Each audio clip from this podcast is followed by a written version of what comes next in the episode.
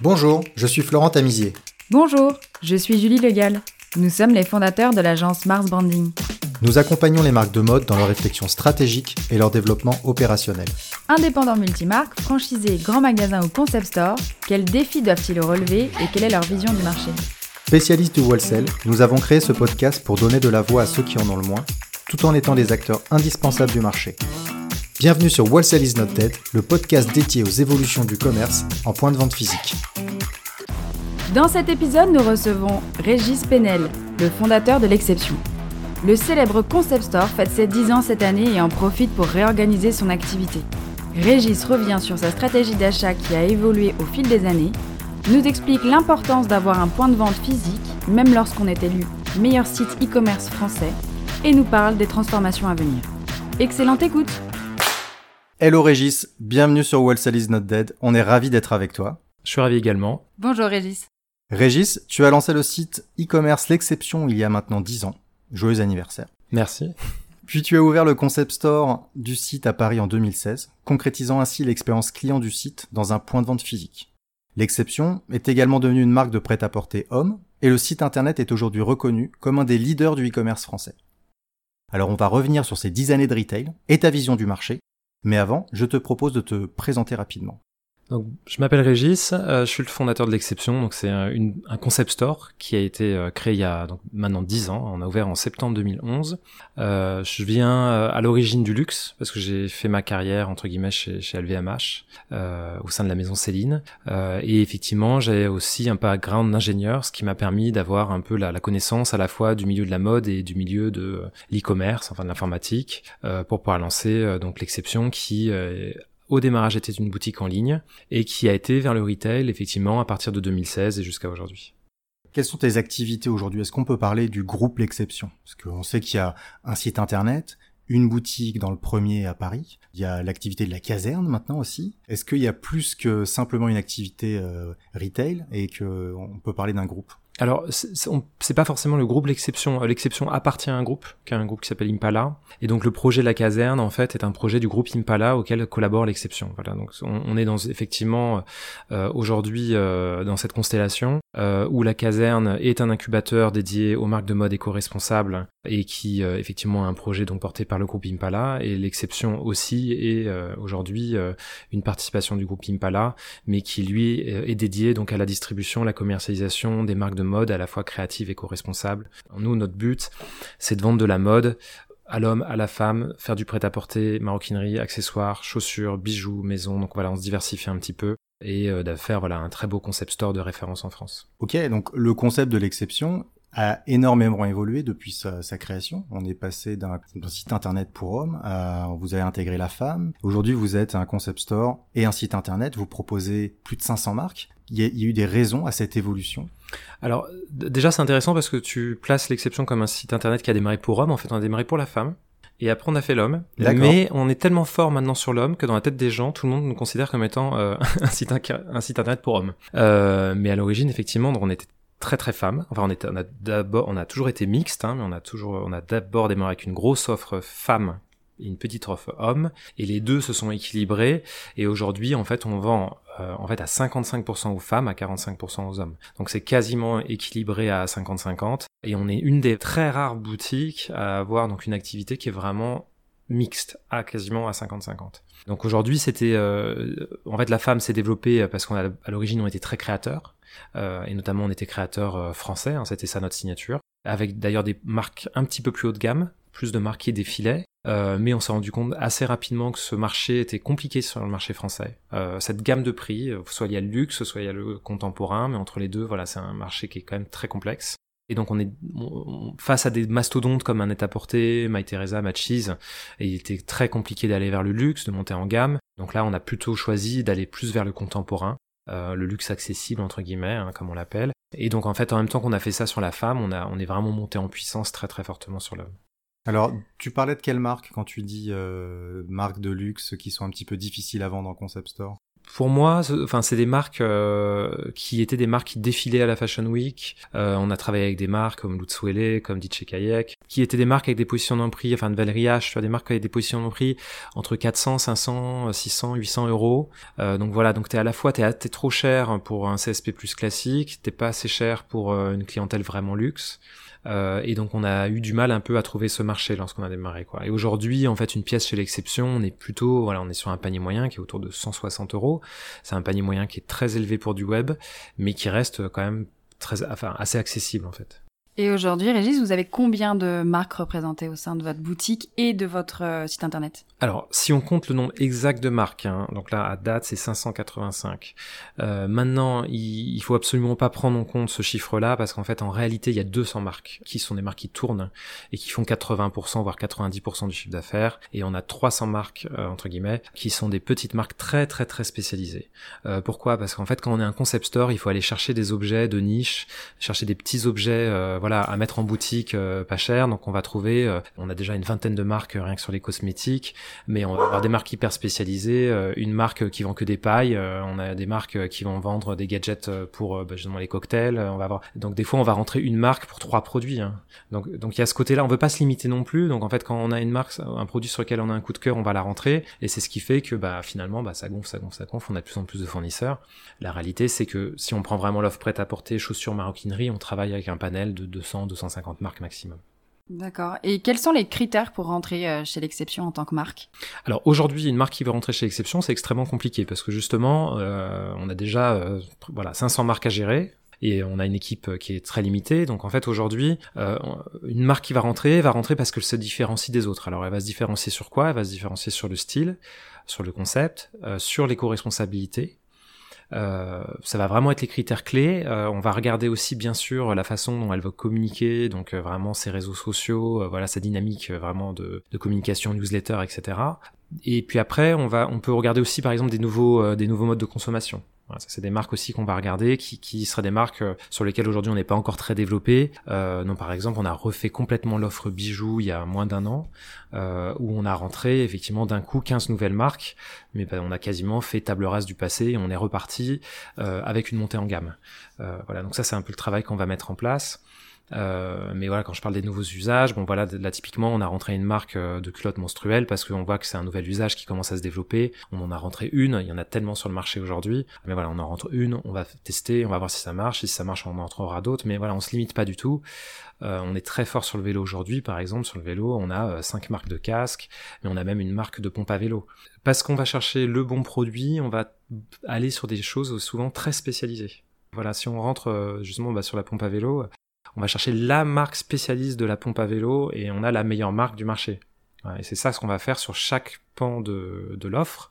Et comme l'offre peut être extrêmement diverse vu qu'on a un concept store, bah voilà, ça, fait qu'on a, on se retrouve avec beaucoup de marques. Oui, bien sûr. L'offre est extrêmement diverse. On va de Timberland, Easy Peasy, à Clarisse Viro ou Hiro. Est-ce que vous n'avez pas peur de perdre un peu un certain côté exclusif ou attractif du concept store en étant aussi large euh, en termes d'offres?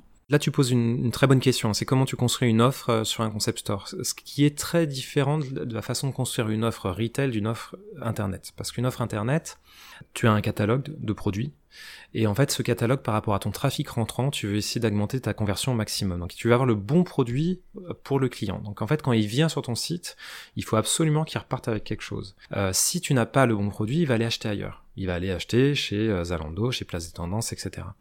Donc, en fait, nous, la difficulté auquel on était confrontés, c'est qu'on avait, on était d'ailleurs un petit peu trop haut de gamme entre guillemets. Euh, et on avait une partie des clients qui faisaient leur shopping chez eux chez nous et qui allaient compléter leur enfin leur vestiaire euh, en allant faire leur shopping ailleurs. Et donc nous on voulait on voulait dire aux clients bah non en fait vous pouvez tout acheter chez nous quoi. en fait il y a pas de raison. Donc en fait on a quand on a construit notre gamme euh, on a dit il y a vraiment cette idée de dire ok on a un, un cœur de gamme qui est le contemporain avec des marques effectivement, bah voilà, comme Hero, comme Sessoun, comme Jérôme Dreyfus, comme APC, comme Roséana, enfin voilà, qui sont vraiment des très très belles marques. Et puis après, on a un ensemble de marques qu'on appelle les iconiques, qui sont des marques que de toute façon les gens vont acheter et veulent avoir dans leur vestiaire. Donc en fait, une cliente, elle veut son 501 de toute façon, tout le monde a un 501 ou un 701 ou un 512, mais, mais, mais la cliente, elle veut ça ou le client veut ça. Donc il faut aussi qu'il puisse le trouver chez l'exception, mais quand on va le faire chez Levi's, nous on va faire la gamme Made and Crafted par exemple. Quand on va faire Vans, on va avoir, euh, d'ailleurs l'offre tu vas la voir, elle est quand même très spécifique, elle ressemble pas du tout à l'offre que tu vas trouver chez Zalando. On va avoir le cœur de gamme qui sont euh, bah, les iconiques, euh, vraiment la noire, tu vois la damier, donc vraiment les, les, les, Vans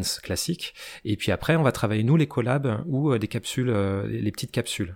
Euh, on va très très peu dans le cœur de collection entre guillemets de ces marques-là qui sont vraiment le cœur de collection qui est plus pour euh, voilà du Sarenza, du Zalando. Et nous on va aller travailler vraiment ces, capsules-là. Sur du Timberland typiquement, aujourd'hui on travaille que les capsules euh, à diffusion limitée. on n'a plus du tout, on ne, veut plus faire le cœur de gamme. Donc voilà, c'est comme ça vraiment qu'on va aller piocher dans ces marques-là. D'accord. vraiment dans l'idée du coup de pouvoir proposer bah, en fait la meilleure offre possible pour le client. La marque qui fonctionne le mieux chez, chez vous, c'est laquelle en ce moment? Alors, la maroquinerie marche très fort actuellement, donc une marque comme Jérôme Dreyfus, par exemple, euh, va, fonctionner très fort. Euh, mais sur le prêt-à-porter, on va vendre aussi très bien une marque comme Sessoun. Euh, après, il y a des marques un petit peu plus grand public, comme Bash, par exemple, qui marche aussi très très fort, mais qu'on travaille seulement depuis à peine quelques saisons. Et vous avez des vues sur une ou, ou plusieurs marques que vous n'avez pas encore et que vous aimeriez bien référencer chez l'exception? Alors, on, a de, on a de la demande hein, parce qu'en fait, on, fait des, des, panels clients tous les six mois pour voir euh, quelles sont les marques voulues par les clients. Euh, très clairement, nos clients sont très très Veja. Et aujourd'hui, on n'a pas cette marque-là. Euh, la distribution nous est fermée. Voilà, une marque comme Étoile, Isabelle Marant, voilà, qui, est très demandée. donc, il y a quelques marques comme ça qui sont qui sont demandées. Du Golden Goose, par exemple, Golden Goose, du Luxe Brand, du Acne.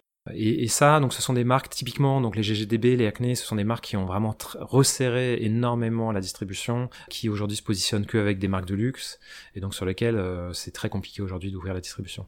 Très bien. Vous avez ouvert votre site internet en 2011, puis une boutique en 2016. Alors généralement nos invités font l'inverse. On va vous poser la question à l'envers. Est-ce que vous vous considérez comme la boutique d'un site internet?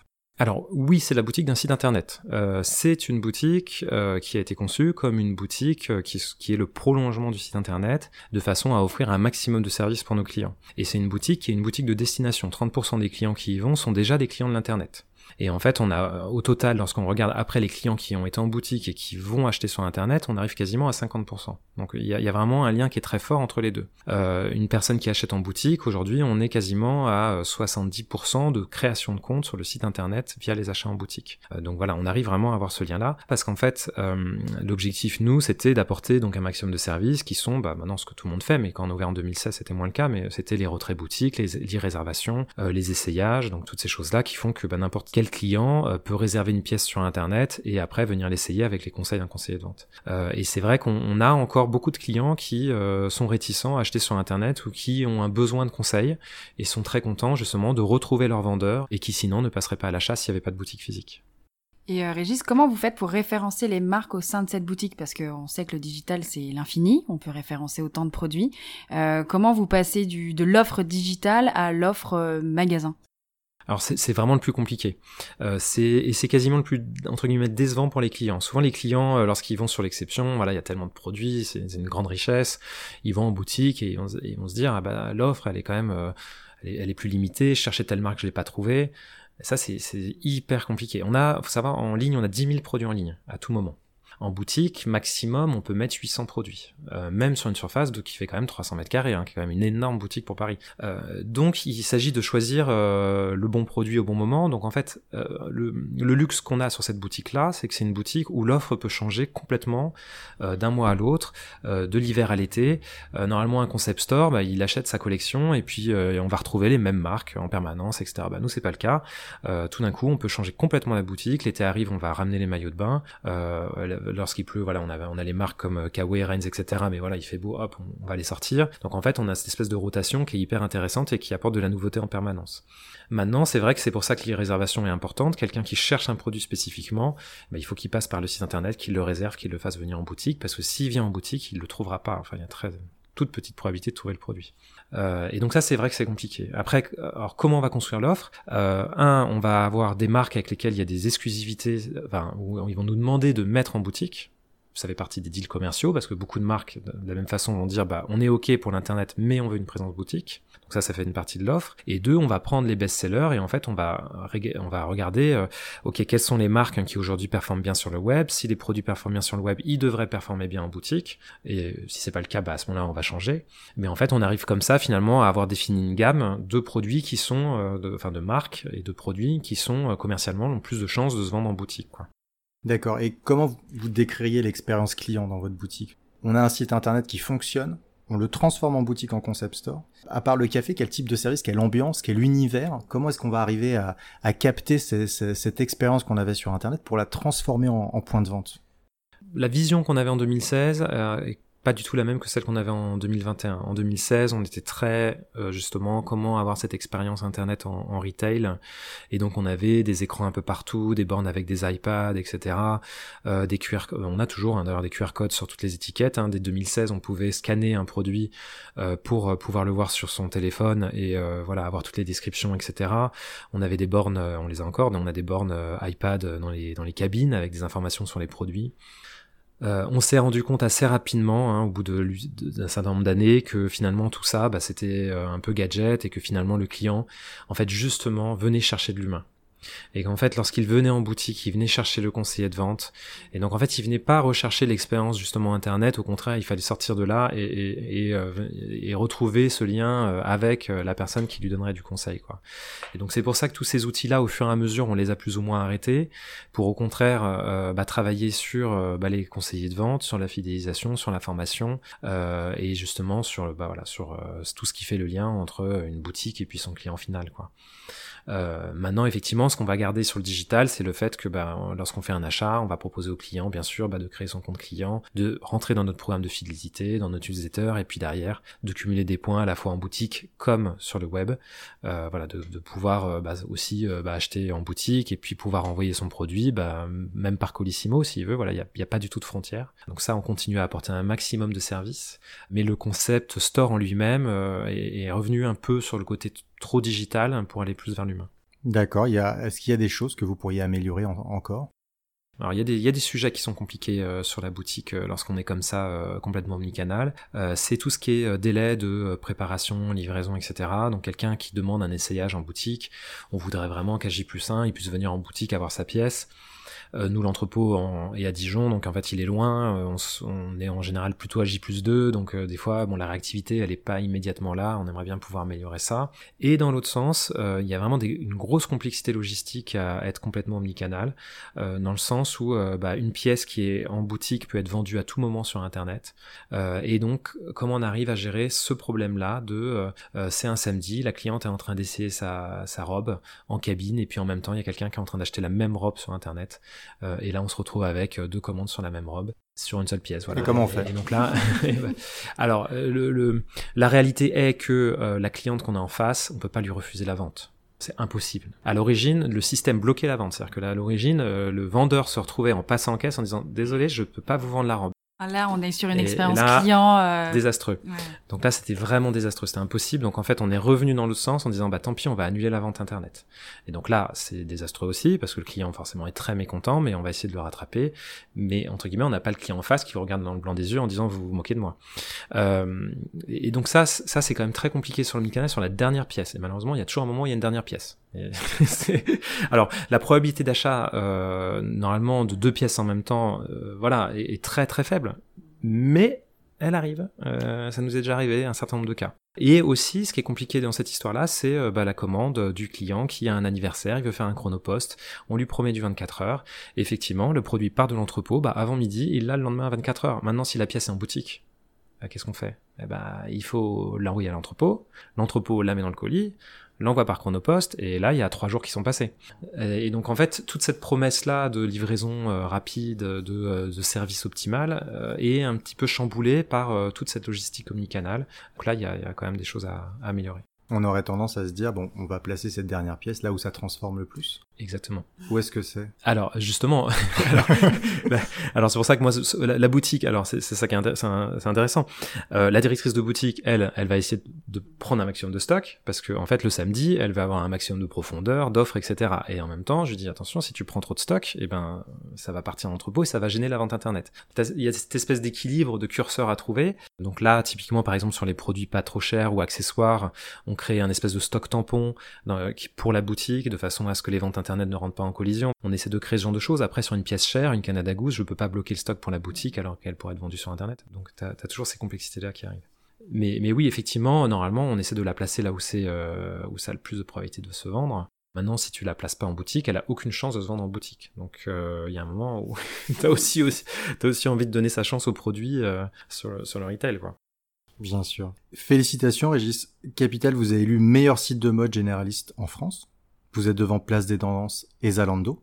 Comment on fait pour arriver en tête du classement Alors écoute, c'est une énorme fierté, c'est une, une, grosse surprise.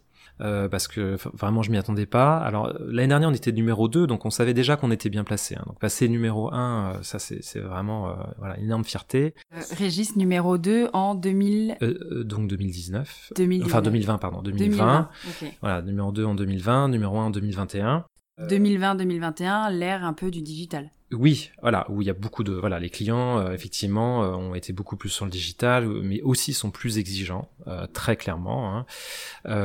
Et, surtout, alors, ce qui est ce qui est la, plus grande fierté, c'est qu'on n'a pas du tout les équipes de Zalando, ni même de Place des Tendances, ni même le chiffre d'affaires de ces sites-là.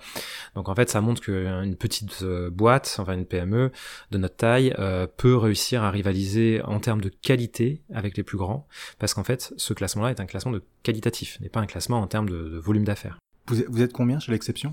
Alors, sur la partie Internet, euh, on est une équipe euh, en gros de 15 personnes. Euh, donc en fait, tu prends l'équipe technique de Zalando qui doit être des centaines de développeurs alignés. nous, on a un développeur. Et on arrive à avoir une expérience Internet, une expérience client, voilà, a priori supérieure à Zalando, vu qu'on a été noté avec une note supérieure de voilà, un site comme Zalando. Je pense que ça veut dire qu'on fait du bon boulot. Après, c'est vrai que un site internet, c'est vrai que beaucoup de retailers s'en rendent pas compte parce que euh, il y a toujours cette idée de oui, j'ai une boutique, j'ouvre un site internet. Un site internet, euh, c'est beaucoup de boulot, c'est tous les jours, tous les jours, tous les jours du travail, des améliorations. Euh, nous, on a une réunion technique tous les deux jours, on a une mise en production normalement au moins une fois par semaine, qui sont des petites améliorations, des fixes, des tests, etc. On est en permanence en train de travailler l'expérience client et après, les process logistiques, le service client, etc. Donc c'est effectivement comment est-ce qu'on est arrivé euh, numéro un de ce classement? Après, je peux pas lire dans la tête des gens qui ont fait ce test. Hein. Il y a eu, euh, ça a été noté par euh, voilà un panel indépendant et, des tests utilisateurs. en tout cas, moi, la façon dont je l'interprète, c'est que vraiment, on a passé notre temps à travailler l'ergonomie du site, la facilité, les services, la compréhension, la livraison, et que c'est petit à petit, voilà, en travaillant tous ces points-là, qu'on a réussi à être le meilleur en termes de qualité. Quand on parle d'amélioration et de vous, vous consultez les utilisateurs, vos clients régulièrement pour euh, faire des mises en prod régulièrement et, euh, et ajuster euh, l'expérience du site? Alors complètement. Il y a un truc sur lequel moi je suis obsédé, c'est le service client. Donc en fait, il n'y a pas d'autres sites peut-être qui sont à ce niveau-là, mais moi je lis tous les messages du service client, tous. Alors après, il y en a qui m'intéressent. Vous pouvez écrire sur l'exception, vous serez lu par Régis. Ah bah oui, oui, non, mais les gens, ils savent. Hein. Il y a même des clients, des fois, qui m'envoient un mail en disant, tiens, ce message est pour Régis au service client.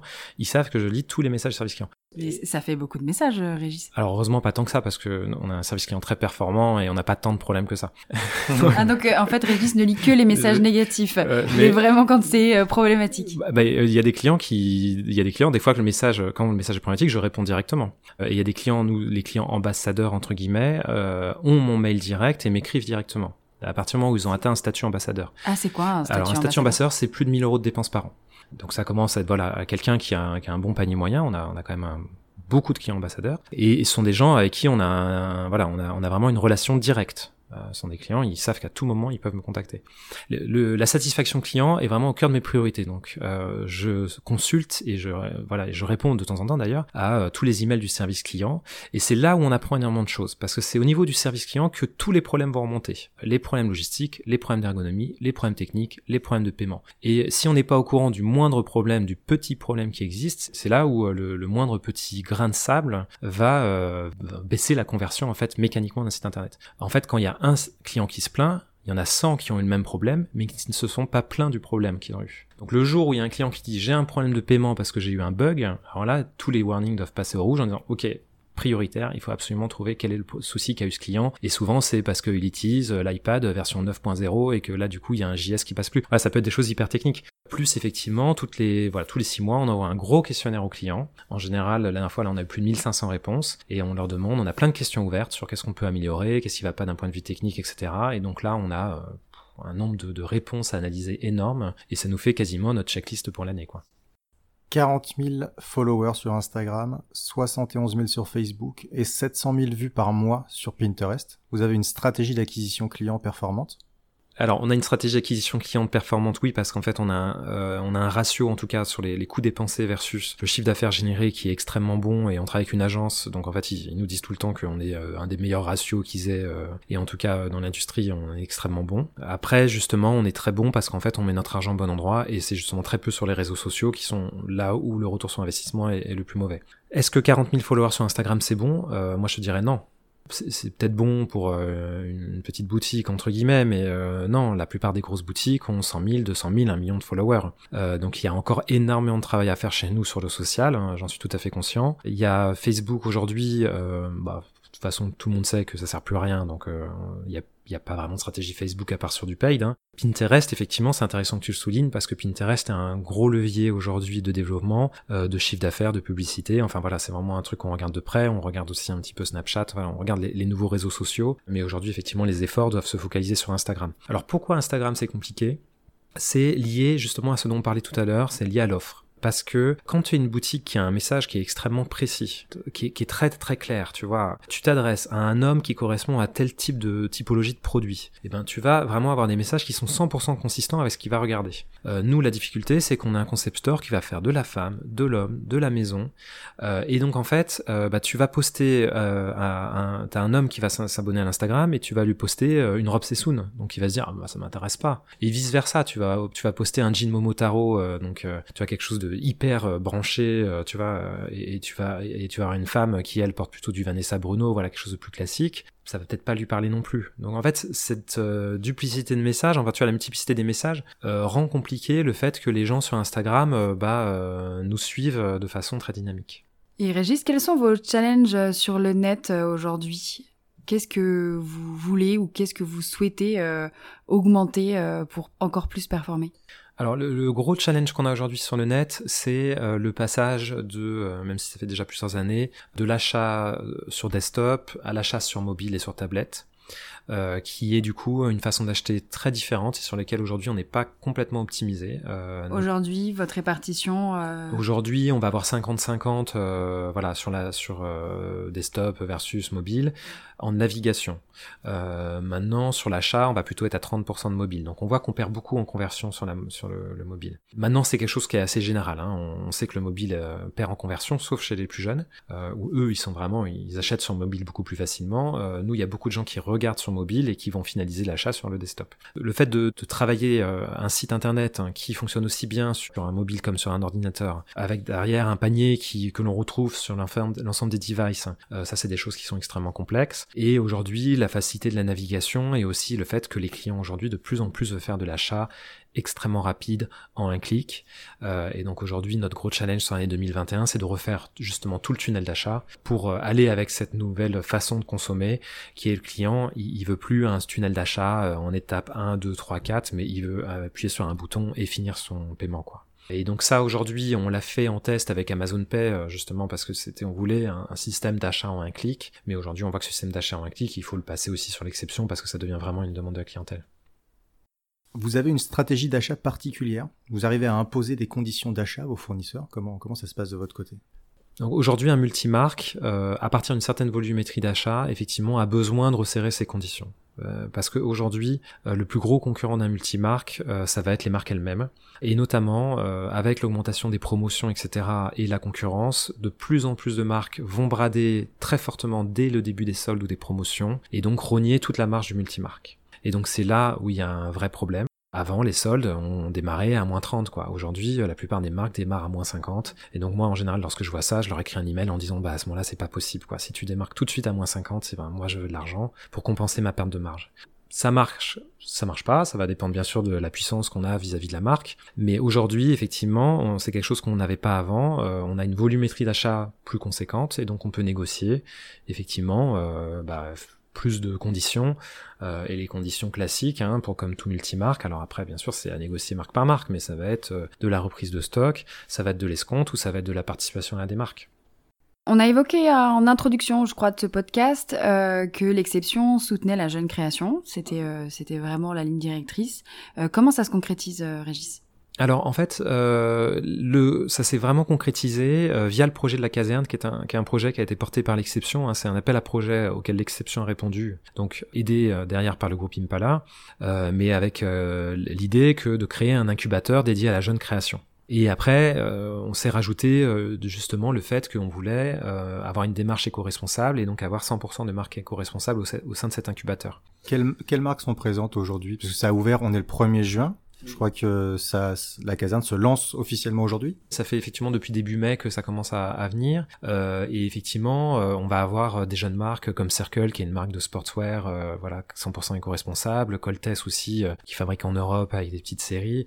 On a le magazine The Good Goods qui est installé là-bas. Donc en fait, on a à la fois marque et service. Tout ce qui est dans l'univers de l'éco-responsabilité, enfin de la mode éco-responsable. Voilà, il y a la marque Caval aussi qui fait des sneakers. On a voilà cet ensemble de marques qui se met en place avec des marques qui sont soit déjà éco-responsables, soit qui sont dans une démarche de euh, d'éco-responsabilité. Voilà, et donc en fait ça c'est vraiment concrétisé comme ça, euh, et aujourd'hui bon bah, la caserne a vraiment pris euh, son indépendance complète de l'exception, c'est pour ça que l'exception n'apparaît plus du tout frontalement sur même le site internet de la caserne, justement avec cette volonté de pouvoir créer des partenariats qui soient beaucoup plus larges que que pourrait le faire l'exception vu qu'on est un retailer. Donc un retailer étant par définition en concurrence avec d'autres retailers ou avec euh, voilà d'autres euh, types de sociétés, il fallait que la caserne elle sorte complètement de la moindre démarche commerciale.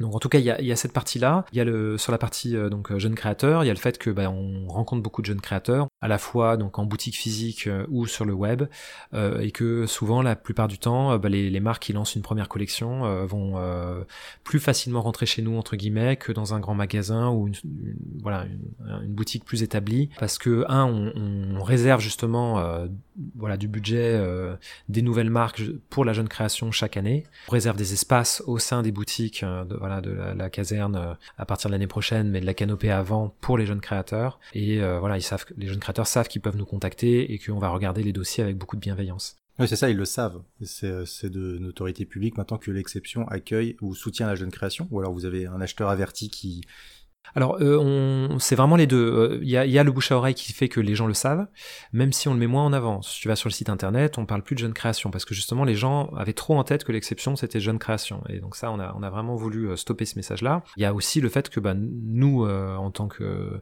tête chercheuse, on va aller chercher aussi ces jeunes marques, beaucoup maintenant sur Instagram, etc. Mais on est tout le temps en train de regarder ça. Et donc après, on est toujours un peu tiraillé entre le fait que bah, il y a une jeune marque, on va trouver ça super, on a vraiment envie de la lancer, puis de l'autre côté, on a déjà 400 marques et donc euh, on peut pas tout faire. Et, donc voilà, mais quand on a un coup de cœur, on y va en général. Je crois qu'il y a un espace euh, au sein de la caserne dédié aussi à l'exception. Est-ce qu'on peut en parler de ce second éventuel euh, point de vente? Oui, alors tout à fait. Le, donc on a un point de vente qui va ouvrir à la caserne qui est dédié à la mode éco-responsable parce qu'on avait envie, un, de différencier notre boutique à la canopée, et deux, parce qu'aujourd'hui c'est vraiment l'évolution que prend l'exception. Euh, Aujourd'hui, c'est entre 20 et 30% de nos ventes sur la partie éco-responsable, mais c'est de ventes qui sont en train de doubler par rapport à l'année d'avant. Et aujourd'hui, effectivement, euh, toutes les marques qu'on va rentrer euh, sont éco-responsables. Lancement en septembre? Oui. Ce point de vente s'appellera l'exception? Oui. Ok. Donc la stratégie de retail d'exception est complètement en train d'être changée parce qu'en fait, on va fermer la canopée pour se recentrer sur la caserne. Et on avait avant une deuxième boutique qui était dans le dixième Rubichat qu'on a fermé aussi. Voilà, donc en fait, on va tout recentrer sur la caserne. Il y a, d'un côté le digital qui, comme vous savez, quand même a, pris un énorme essor. Hein. Euh, et donc en fait, euh, recentrer le retail sur une seule boutique, recentrer sur l'éco-responsabilité au lieu d'avoir une offre qui soit un petit peu plus large, mettre tous les efforts sur ce lieu d'événementiel euh, et ce lieu de vie que va être la caserne en 2021 vous allez perdre quand même énormément en trafic euh, client en fermant la canopée et en vous déplaçant là-bas. Alors, on perd énormément de chiffre d'affaires. Oui, j'en suis complètement conscient. Euh, on est euh, vraiment dans l'idée de quasiment on réduit le retail parce que simplement le, le digital a tellement grossi que le digital peut supporter une baisse de retail. Et aujourd'hui, euh, le retail pour nous euh, va être de plus en plus la prolongation du digital, on en parlait tout à l'heure, et un lieu d'événementiel. C'est-à-dire que la caserne, notre boutique ne sera quasiment plus qu'un showroom et de l'événementiel. Certes, il y aura encore euh, le côté boutique, mais la réalité, ça sera surtout un espace de prestation de services pour nos clients, à la fois retrait boutique, XCH, etc., et un espace d'événementiel à la fois pour les marques et pour nos clients la canopée, par exemple, enfin, et je pense que c'est le cas à Paris, l'événementiel était devenu de plus en plus compliqué. Euh, dès qu'on faisait un événement, euh, à dès 20h, la police arrivait, dès qu'on mettait de la musique, je me prenais un PV, dès que j'avais quelqu'un qui était dehors avec une bouteille de bière, je me prenais un PV, dès que, enfin, Paris n'est voilà on peut plus faire d'événementiel à Paris quoi en tout cas pas sur le trottoir quoi. Et, donc en fait à l'origine la rue Berger c'était vachement sympa parce qu'on pouvait déborder sur le trottoir et faire des gros événements à 300 400 personnes. Et c'est ce qu'on a fait au démarrage. Et à force de me prendre des PV et ben du coup je me suis dit bah on peut plus en fait. Euh, soit on fait des petits événements intimistes soit c'est plus possible. Et la caserne ce qui est génial c'est c'est un lieu privé. Donc on fait ce qu'on veut en plus, il y a un bar-resto, il y a un rooftop, il y a la boutique qui est Nantes. Donc on peut faire un événement avec 500 personnes qui débordent partout, avec des gens qui prennent à boire, qui sortent, qui rentrent. On peut faire des gros lancements. Et, donc on a une capacité d'événementiel qui tout d'un coup euh, est géniale et c'est vraiment ce que viennent chercher les marques. Euh, et on a énormément de demandes dès maintenant, c'est-à-dire que la boutique est pas ouverte et j'ai plein de marques qui viennent me voir en disant bah alors est-ce qu'on peut faire un événement à la boutique, on a envie de faire un lancement et tout ça. Donc Régis, à, vous écouter, euh, l'événementiel c'est au cœur d'une stratégie d'un point de vente physique c'est au cœur de notre stratégie d'un point de vue physique. Euh, la complexité du multimarque pour l'exception, c'est qu'on est gros, voilà, avec 10 000 références en ligne. Et donc le, le concept store sera toujours beaucoup plus petit que euh, ce qu'on est en ligne. Donc en fait, euh, ouvrir ce concept store sur une boutique, hein, comme une boutique classique, n'a pas tellement de sens. Et puis surtout, le chiffre d'affaires généré euh, n'aura pas tellement de sens par rapport à la volumétrie globale de la société. Donc par rapport, tu vois, à la complexité des pas de port, des machins, etc., le fait de multiplier les boutiques aujourd'hui n'a pour nous pas tellement de sens. Donc en fait, aujourd'hui, on va surtout chercher une vitrine, on va chercher de l'événementiel, on va chercher du, social. Euh, mais on n'a plus tellement de vocation à ouvrir une boutique sur une rue. Pourquoi? Parce que vous le voyez, sur un multimarque, un, la marge euh, elle, est, ridiculement basse hein, euh, par rapport à, à, une boutique en propre.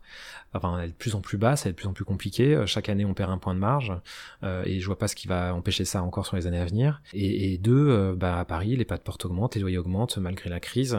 Il y a tout qui augmente et donc c'est de plus en plus compliqué d'être sur un emplacement numéro 1 avec les loyers, les charges qui vont avec, quoi. Donc aujourd'hui, il faut travailler le retail différemment. Et, euh, euh, justement, euh, moi, j'aimais beaucoup le, podcast avec Patrick Aboukrat. Il a raison. C'est vraiment la, location, location, location. C'est numéro un. Mais aujourd'hui, qui peut se payer ces locations? C'est pas les multimarques. C'est les marques, oui, parce qu'elles margent à 70%, mais pas les multimarques. Est-ce que vous arrivez à intégrer l'éco-responsabilité dans votre politique commerciale? Alors, vaste sujet.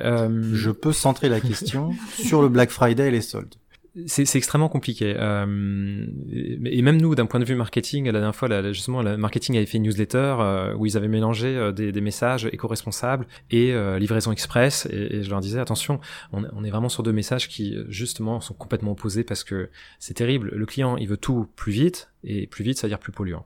Ça, ça, y a rien à faire. Hein. On veut de la livraison express, on veut du DHL, on veut du chronopost. Ça pollue plus qu'un colissimo.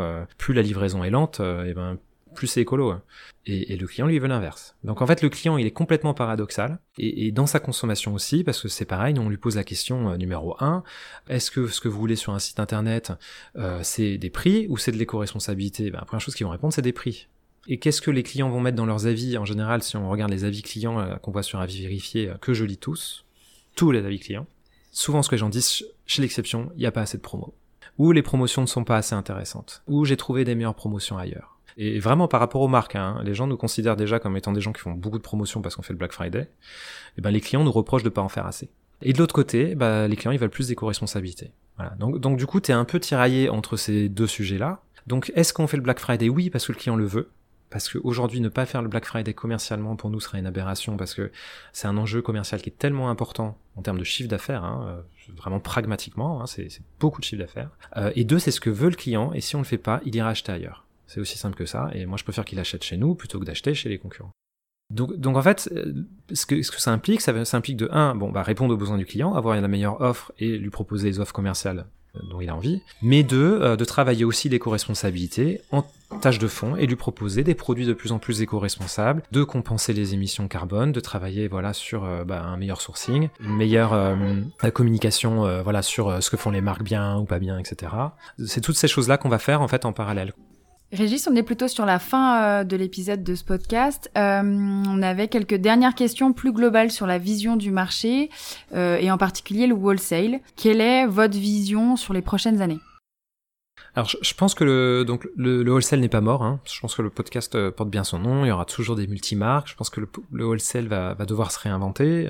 On, le dit beaucoup. Se moderniser, aller chercher des nouvelles marques pour répondre aux envies des clients se digitaliser bien sûr, euh, même si c'est pas à la portée de tout le monde et moi je recommande pas forcément de le faire parce qu'il y a des multimarques qui m'appellent, des gens que je croise au Boost Next ou ailleurs et on, s'échange les cartes et puis après ils m'appellent, ils me disent Régis, tiens j'ai envie de monter un site internet, qu'est-ce que tu peux me conseiller? Et je leur dis toujours fais attention, c'est un vrai métier, un site internet c'est pas rentable avant euh, de faire plusieurs millions d'euros de chiffre d'affaires, euh, donc il faut être prêt à perdre de l'argent un certain temps quoi. Voilà, nous, en tout cas, le, le, le, wholesale va continuer à se développer. Beaucoup de marques, justement, qui étaient que retail ou euh, les marques, justement, tu sais, digital natives vont vers le wholesale maintenant. De plus en plus, hein, ouvrent le wholesale parce qu'elles se rendent compte que c'est bien de voilà se développer seul sur internet mais qu'à un moment avoir un réseau de boutiques de 100 200 300 boutiques partout dans le monde c'est aussi important pour être présent pour se développer donc je pense que le wholesale a encore de beaux jours devant lui quel conseil donneriez-vous aux, détaillants multimarques euh, aujourd'hui pour les années à venir? Si j'ai un conseil à donner euh, aux détaillants multimarques, c'est de toujours euh, revoir son offre en fait, de jamais s'arrêter en disant voilà j'ai ma boutique, j'ai mon concept, j'ai mes marques. C'est de toujours avoir cet œil ouvert, de, de toujours euh, garder la curiosité, les coups de cœur, de ne pas prendre la grosse tête parce que des fois bah, tu vois des boutiques ou des marques qui disent ah ouais tel détaillant, bah, il a vraiment la grosse tête et tout, il est inapprochable alors qu'en fait en réalité bon bah on reste des vendeurs de vêtements quoi. Je pense qu'il y y a un peu euh, bah, la, nouvelle génération qui arrive hein, et, qui justement euh, veut consommer différemment et savoir suivre ces évolutions-là, euh, être sur les réseaux sociaux, c'est autant ouvrir une boutique e-commerce, hein, je le recommande pas forcément à toutes les boutiques, mais par contre, être présent sur les réseaux sociaux, euh, bien travailler localement sur euh, justement les réseaux sociaux, euh, sur sa clientèle, les stories, etc. Mais aussi suivre beaucoup de marques, suivre ce qui se fait, la façon dont les gens communiquent, ça c'est hyper important. Et t'as encore beaucoup de boutiques qui sont très très balbutiants là-dessus, tu vois, et qui, qui vont pas savoir bien communiquer. Voilà, donc ça, ça serait les, les quelques conseils, quoi. Et du côté des marques, quels sont les bons conseils de Régis? Alors du côté des marques, moi je dirais euh, marque le plus important c'est de ne pas s'asseoir sur ses lauriers parce que nous on l'a trop souvent vu euh, une marque elle va avoir des best-sellers elle, va avoir des permanents elle va commencer à se dire ok ça y est euh, j'ai trouvé mes, mes bests et c'est là-dessus que je vais pouvoir capitaliser sur les prochaines années. Puis en fait deux ans après plus personne n'en veut. Et si elle a pas anticipé le si elle a pas anticipé le coup si elle a pas fait évoluer ses collections à temps et eh ben elle va se prendre le mur à vitesse grand V et donc en fait, il faut être tout le temps en train de, se réinventer, quoi. Et ça, c'est hyper dur. Enfin, avoir une marque, euh, moi je le vois même avec notre marque en propre, c'est d'une énorme complexité. Euh, moi je dis chapeau à tous ceux qui lancent leur marque. Hein. C'est à la limite plus facile d'être un détaillant et d'être une marque, moi je trouve. C'est des contraintes différentes, on pourra en parler, mais euh, un détaillant, il va surfer sur les marques faut, faut avoir le nez, faut le flair, faut trouver les bonnes marques et à un moment savoir quand il faut s'arrêter, quand il faut augmenter ses budgets. Voilà. Une marque, c'est hyper dur parce qu'on a son ADN et puis euh, on a ses produits et puis en fait on peut évoluer de un petit peu de ça, mais pas trop non plus. Euh, il faut suivre son client sans trop le perdre. Enfin, c'est devenu quand même hyper compliqué, euh, voilà, avec des avec des clients qui maintenant aussi sont moins fidèles, vont aller acheter partout, aller chercher la promotion. Enfin, c'est devenu quand même hyper compliqué, quoi. Super, Régis. Eh ben, on arrive à la fin de ce podcast. Merci, Régis. Avec plaisir. Merci beaucoup pour ton temps, en tout cas. un grand merci. C'était super intéressant.